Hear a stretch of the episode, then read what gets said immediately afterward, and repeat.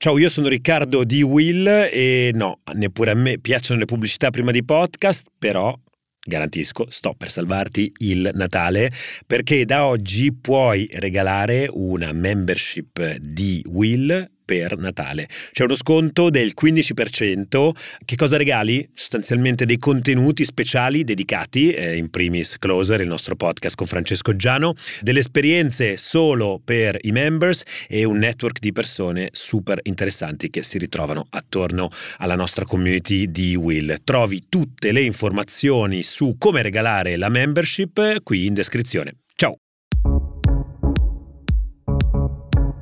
Ciao, sono Mia Ceran, è giovedì ventuno dicembre duemilaventitré e questo è The Essential, il podcast di Will che ogni giorno racconta per voi l'attualità dall'Italia e dal mondo in cinque minuti.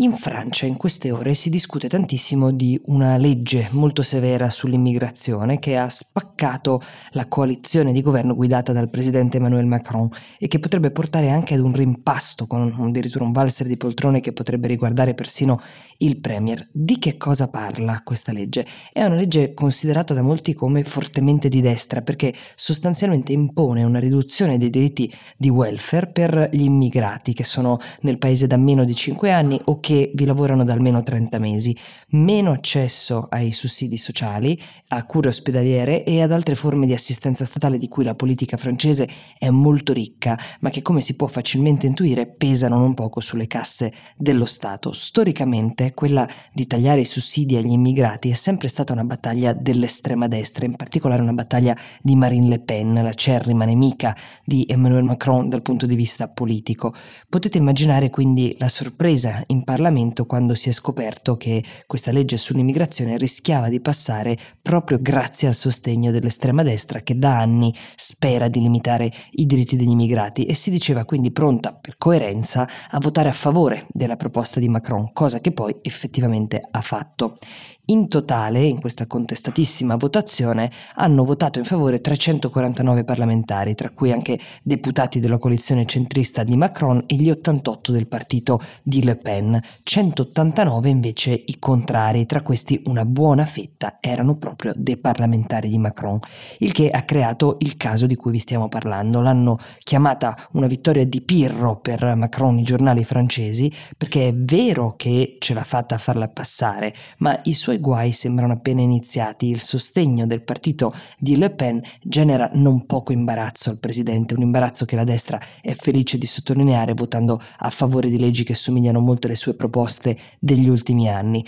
Politicamente, in vista delle prossime elezioni europee, questo sposta molto la posizione di Macron a destra e invece rende un pochino più centriste le posizioni di Le Pen. L'unica cosa che ha potuto fare per correre ai ripari Macron è stato annunciare che se il testo fosse passato solo grazie ai voti della destra non l'avrebbe poi fatto diventare legge. Questo per fugare una serie di illazioni molto insistenti che parlavano di un accordo sottobanco del presidente con i suoi arcirivali politici.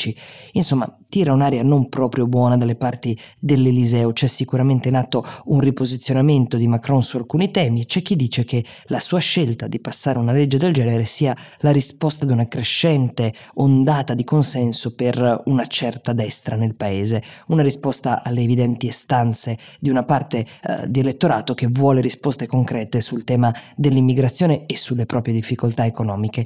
È certo che eh, almeno una fetta degli elettori di Macron rimarrà delusa da questa virata a destra, così come è chiaro che invece qualcuno beneficerà di questo momento così complicato dal punto di vista identitario per l'inquilino dell'Eliseo.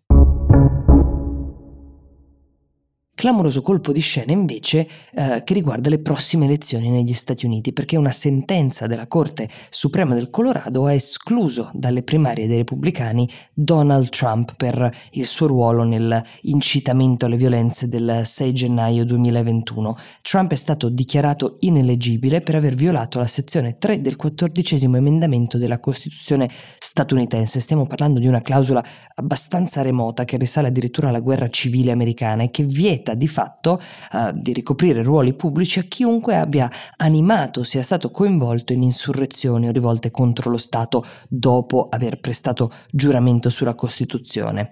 Il riferimento, come vi dicevo, è l'assalto al Campidoglio a Capitol Hill, quelle scene che tutti ricordiamo delle stanze del potere prese d'assalto dai sostenitori di Trump vestiti in maniera improbabile, immortalati per i posteri con le pellicce eh, mentre tenevano i piedi sulle scrivanie. Non potersi candidare nello stato del Colorado come presidente non impedisce a Trump di farlo in tutti gli altri stati, anche se non esistono ovviamente precedenti di persone che siano diventate presidente di tutti gli Stati Uniti d'America meno uno, ma Trump ci ha abituati a territori politicamente inesplorati.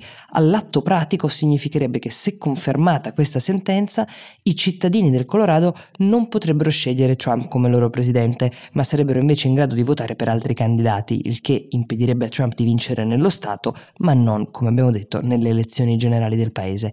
Ora la palla sta alla Corte Suprema degli Stati Uniti, alla quale Trump si appellerà, Corte Suprema nella quale, è bene ricordare, i repubblicani si sono assicurati una maggioranza di sei giudici conservatori su nove.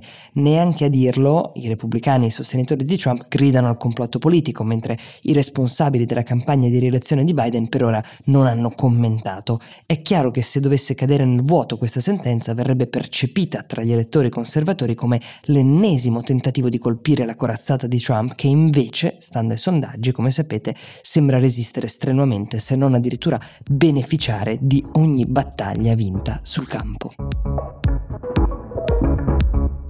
The Essential per oggi si ferma qui, io vi do appuntamento a domani e vi auguro una buona giornata.